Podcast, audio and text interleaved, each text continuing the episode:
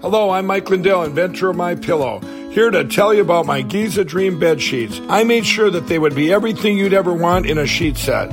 I started with the world's finest cotton called Giza. It's only grown in a region where the Sahara Desert, the Nile River, and the Mediterranean Sea all meet. The long staple cotton makes my Giza Dream sheets ultra soft and durable.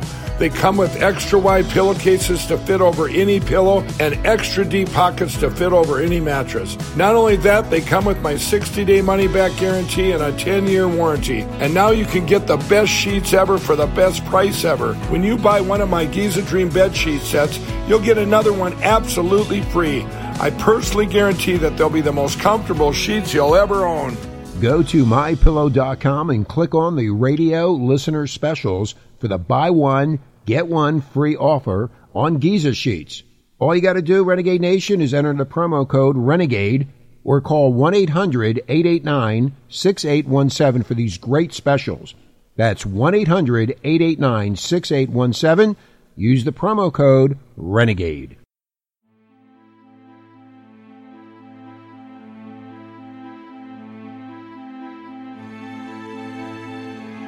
Please be aware the stories, theories, reenactments, and language in this podcast are of an adult nature and can be considered disturbing, frightening, and in some cases even offensive. Listener discretion is therefore advised. Welcome, heathens! Welcome to the world of the weird and unexplained. I am your host, Nicole Delacroix, and together we will be investigating stories about the things that go bump in the night, frighteningly imagined creatures, supernatural beings, and even some unsolved mysteries. But I promise all sorts of weirdness. So, sit back, grab your favorite drink, and prepare to be transported to today's Dark Enigma. And on today's Dark Enigma, well, we have another delightful listener suggestion.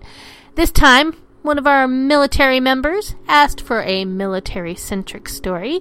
So, guess what? This one's for you, Sergeant. Call me a one woman USO. Oh, wait a minute, that didn't come out right. Eh, I'm gonna leave it. Let you think what you want. Anyways, with all that said, we will still be playing our drinking game. And as you know, the drinking game is only for those of us that are at home and have nowhere else to go tonight. The choice of libation, as always, my darlings, is yours, so choose your poison accordingly. All right, now for the game part. How about every time I say war? That will be a single shot. And every time I say strange, That'll be a double shot. All right. Now that we have the business end out of the way, we can jump headfirst into today's Dark Enigma. So, grab your best fatigues and maybe a holy book of choice as we dive into today's offering of frightening military encounters with the supernatural and possibly demonic entities. Dum dum dum. Sorry, you know I have to do my own special effects because I can't afford to buy special effects, so you just have to live, live with my crappy ones. Alright, let's jump into today's story. War brings with it violence, horror, strife, and madness. Among all of the chaos and bloodshed, there can be some rather strange incidents indeed, and across the ages there have been various accounts of something very strange going on behind the scenes of our relentless drive to, well, kill ourselves. Although there are plenty of reports of the killing and death of war, what is not often reported upon are the numerous cases of strange sightings and phenomena that seem to be going on as well. Perhaps some of the more bizarre of these are the baffling and sinister entities that have been seen in wartime of a decidedly supernatural, perhaps even demonic nature. And here is a small selection of some wartime encounters with creatures and beings that seem to lie beyond our current understanding of the world as we know it. One rather obscure but terrifying account originates in October 1943. Among the cacophony of death and chaos of the German bombings of London, as the citizens cowered in their homes, fearfully waiting the next booming shudder of the ground from yet another bomb, a military group called the ARP, Air Raid Precautions, stalked through streets painted by the flickering of the glow of explosions and picked through the rubble of the massacre in an effort to salvage as many lives as they could. One of these men was named Howard Leland, and he was to find something perhaps far worse than the enemy here in this war torn wasteland. At some point, the ground heaved with the wrath of a particularly close bomb strike, and Leland allegedly ducked into a quaking abandoned house to take shelter as the structure rained dust and debris down upon him. As it was night, he used his flashlight to pierce through the murk, particles of dust dislodged by the bomb strike hovering and dancing inside the beam. He made his way to the top of a darkened stairwell that descended down into a pitch black that his feeble light could not shake off, and he nevertheless stumbled down to the bottom of a cellar, where he reportedly crouched down to wait out the enemy bombing run, praying that the building he was in would not be the next to be disintegrated into rubble. As he waited there for either the bombs to stop or to die, he purportedly began to get the very strong feeling that he was being watched that eyes were lying heavily upon him, a feeling that would evolve into a palpable sense of thick dread. Sitting there in the dark silence, Leland reportedly shone his flashlight up to the top of the stairs and caught in its beam the horrifying sight of what looked like a massive cat like beast crouching at the topmost step with large incandescent eyes and horns protruding from its head, Leland would later explain that the monstrous entity had seemed to exude icy waves of an aura of evil, and that its unblinking eyes had had a hypnotic quality that held him in a trance. As he sat there, transfixed by the entity's gaze, it suddenly leapt from the step to come pouncing down towards him as an unearthly howl reverberated through the still air. Yet before it hit the ground, it seemed to evaporate into thin air, breaking him from whatever spell it had kept him in. At that same moment, he said that he had heard human voices and footsteps, and that some of his fellow ARP members had then emerged from the gloom to his rescue. Leland told them what had happened in a panic, but none of the other men reported having come across anything strange in the house, and that had not heard the bone chilling wail he described. However, much to Leland's surprise, some of the other men in the unit claimed that a very similar, shadowy, cat like beast with horns and glowing eyes had been spotted by others in the same vicinity. Apparently, Leland would be so disturbed by his harrowing encounter with the unexplained that he would visit a clairvoyant by the name of John Pendragon who was allegedly immediately able to divine the location of the house on a map of London. With some digging into the history of the house, it would turn out that one of the previous owners had been an occultist and black magician who had routinely used cats for sacrifices in dark arcane rituals. It seems that this sinister individual had gone mad and then hung himself at the top of those very stairs, after which the cat monster had been spotted over the years. This caused Pendragon to come to the conclusion that the entity that Leland had seen was perhaps some sort of elemental spirit or demon that had taken on a feline form due to absorbing the history of cat violence that permeated the structure.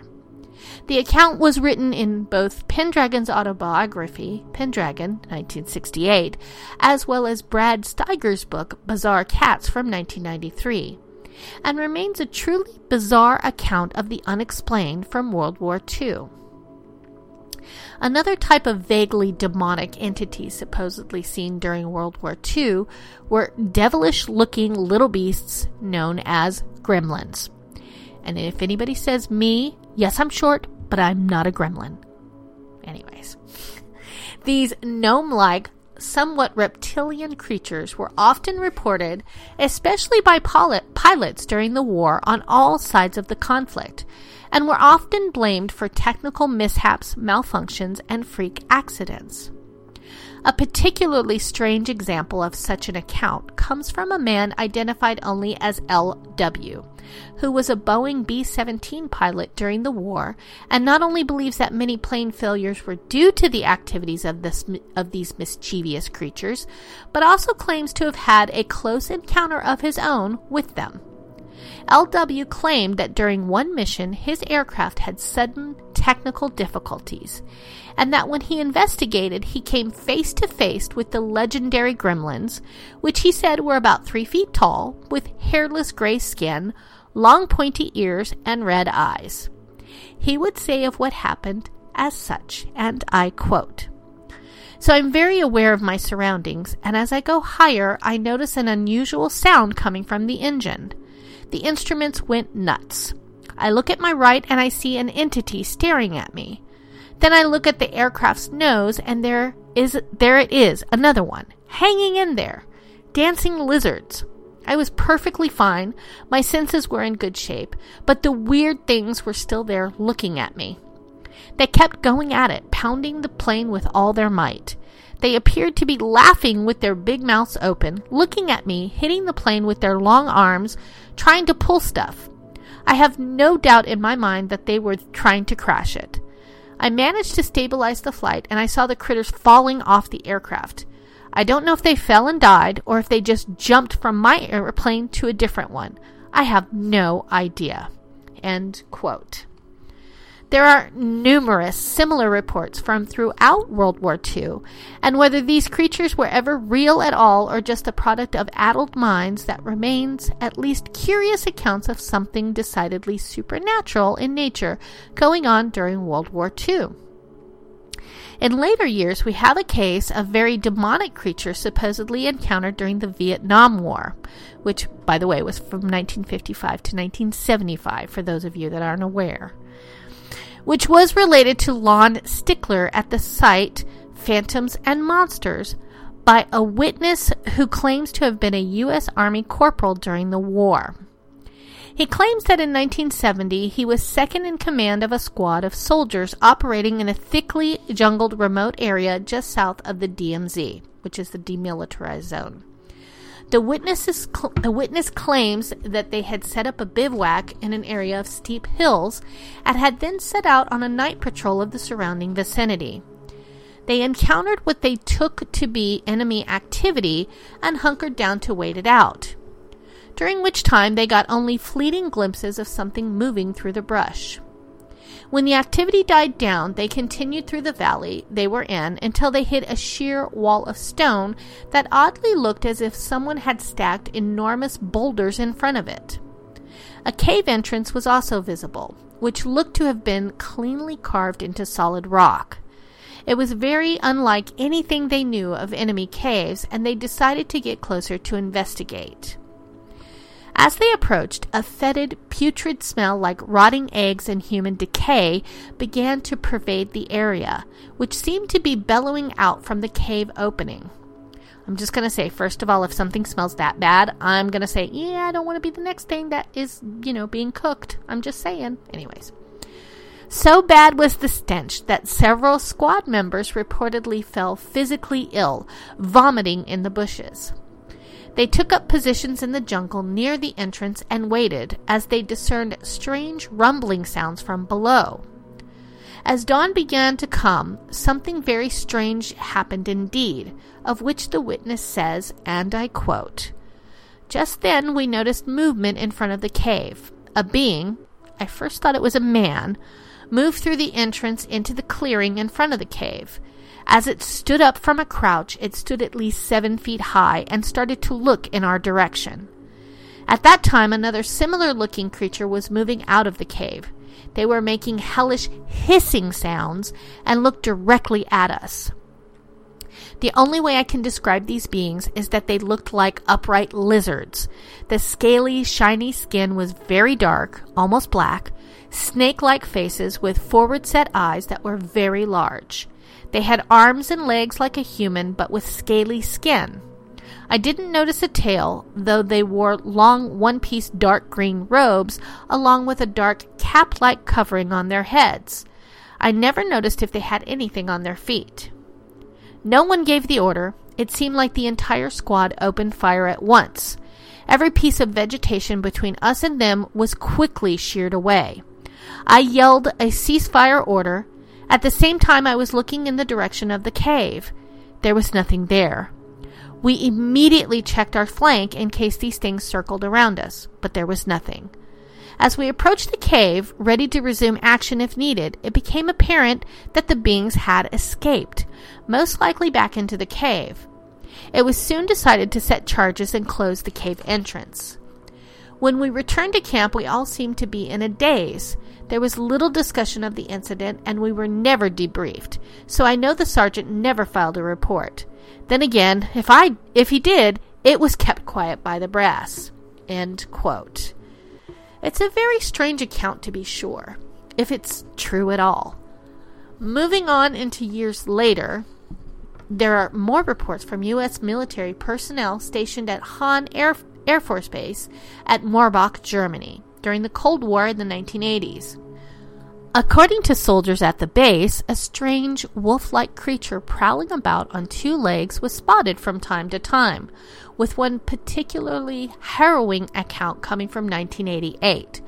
According to the reports, one evening a group of Air Force personnel were at the base when the sirens began shrieking into the dark, indicating that something had tripped an alarm somewhere. Base personnel went to investigate and apparently came across a bipedal wolf like monstrosity standing around eight or nine feet in height, which gazed menacingly at the soldiers before clearing a 10 foot tall fence with apparent ease. When a tracker dog was brought in, it apparently became overwhelmed with fear at the location of the sighting, cowering and trembling with terror. At the time, no one was aware of a persistent legend in that area of a creature that spans back to the time of Napoleon. According to the tales, a man named Johannes Baptist Schweitzer and some others had deserted Napoleon's army and fled towards his homeland in Alsace, eventually finding himself in the German town of Wittlich, where they murdered the family of a farmer whose land they had been stealing from. The legend says that the farmer's wife cursed Schweitzer to become a howling beast on the full moon, after which the soldier had killed her as well.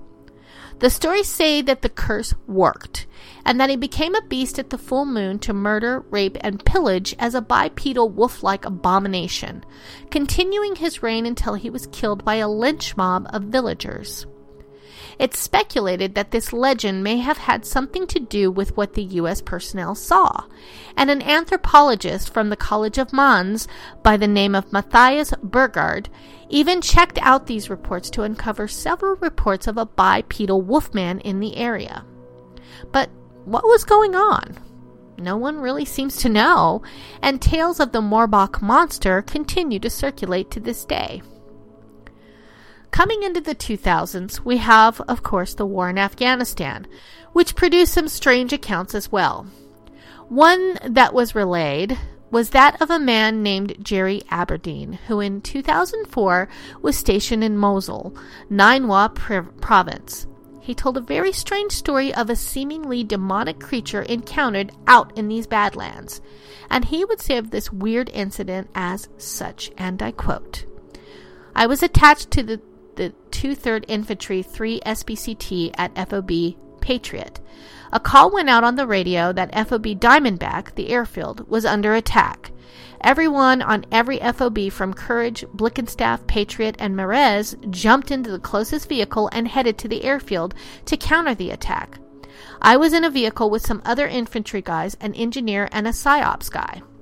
When we got to the airfield, we saw some dudes trying to climb over the wall. The gunner opened up on them, and the rest of us took up a position in a ditch on the other side of the road and opened fire. There were three of us side by side the engineer, the PSYOPS guy, and myself. We fired, and one guy, and he dropped from the top of the wall. Hard to tell who actually shot him, though. Right after he fell, there was a stream of black smoke coming out of him. The engineer made that comment that he must have been wearing a suicide vest and it malfunctioned. A few seconds later, the black smoke grew larger and started to take a human looking form. What happened next, all three of us saw, and there is no doubt. The now fully materialized black smoke was standing upright and now had red, smoky, glowing eyes and a weird looking mouth. The damn thing actually smiled at us and turned to sort of run, but it just dissipated after it took a few steps. Very hard to describe how it all happened. All three of us just looked at each other wide eyed for a second or two. After it was all over, we only spoke about about it once and then never again. End quote. So, was this a demon, a ghost, a specter, or what? It's hard to say. There are also reports of what seem to be actual vampires in Afghanistan. And one reporter, an investigator, and former U.S. Marine by the name of Tim King, who spent months in the Afghanistan com- combat theater covering a variety of military operations for SalemNews.com and Oregon's KPTV Fox 12, wrote of such a thing in 2007 in an article for the Salem News entitled Vampires in Afghanistan Soldiers Say It's True. According to King, during his travels, he met an American soldier at the Bagram airfield in Afghanistan who would tell him a bizarre tale indeed. The soldier asked King if he knew about the vampire problem in the area, something the reporter had not once heard of in his entire time in the country. Intrigued, King asked for more information on what the soldier was talking about, who obliged by claiming that the vampires were said to live deep in the desert, that they were quite a bit taller than normal humans, and that they were frequently women. He claimed the people of the area had known about these sinister creatures for centuries, that they came out in the dark and stalked the desert's badlands and mountains at night looking for victims, and that they were indeed often thought to be responsible for people going missing without a trace. The soldier would tell King, and I quote, They are really terrified of them. It scares people half to death if they just think one is around.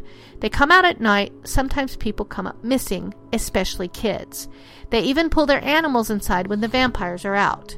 It's been going on for hundreds of years here. People in other parts of the world don't even know about it. But anyone who has lived around here does. Guys are scared. You're damn right. They know there isn't a thing anyone can do about it if one of them decides to come after you. You just stick with other people and hope for the best sometimes. End quote. Well, war certainly brings with it monsters. Of that, there can be no doubt. Yet among the human monsters that congeal out of the darkness of conflict also seem to be those which are of more uncertain origins. Are these the result of stressed minds plagued by the specters of war? Are they just tall tales and superstitions? Or are these perhaps a peek into the world of strange entities prowling the fringes of the suffering we bring upon each other, perhaps feeding upon the terror of it all? There, within the cracks of all of the reports of war, we will continue to uncover such anomalous cases and wonder just what it all means for the rest of us. And with that, my darlings, we have come to the end of our episode. I thank you for joining me here today, and I hope you'll take some time to reach out to me and share your thoughts on today's episode and what you think. You can always reach me and the show at darkenigmapodcast at gmail.com. And if you have a suggestion for a future show, you just want to tell me what you think, you're bored and you need somebody to talk to, drop me a line because I do reply to every single email. And on that note, that's all the time I have for you this evening. I thank you for joining me here on Renegade Talk Radio. And you guessed it, don't forget to tune in next time, my darlings. See you, my heathens. I love you. We don't sugarcoat shit. This is Renegade Talk Radio. Renegade Talk Radio.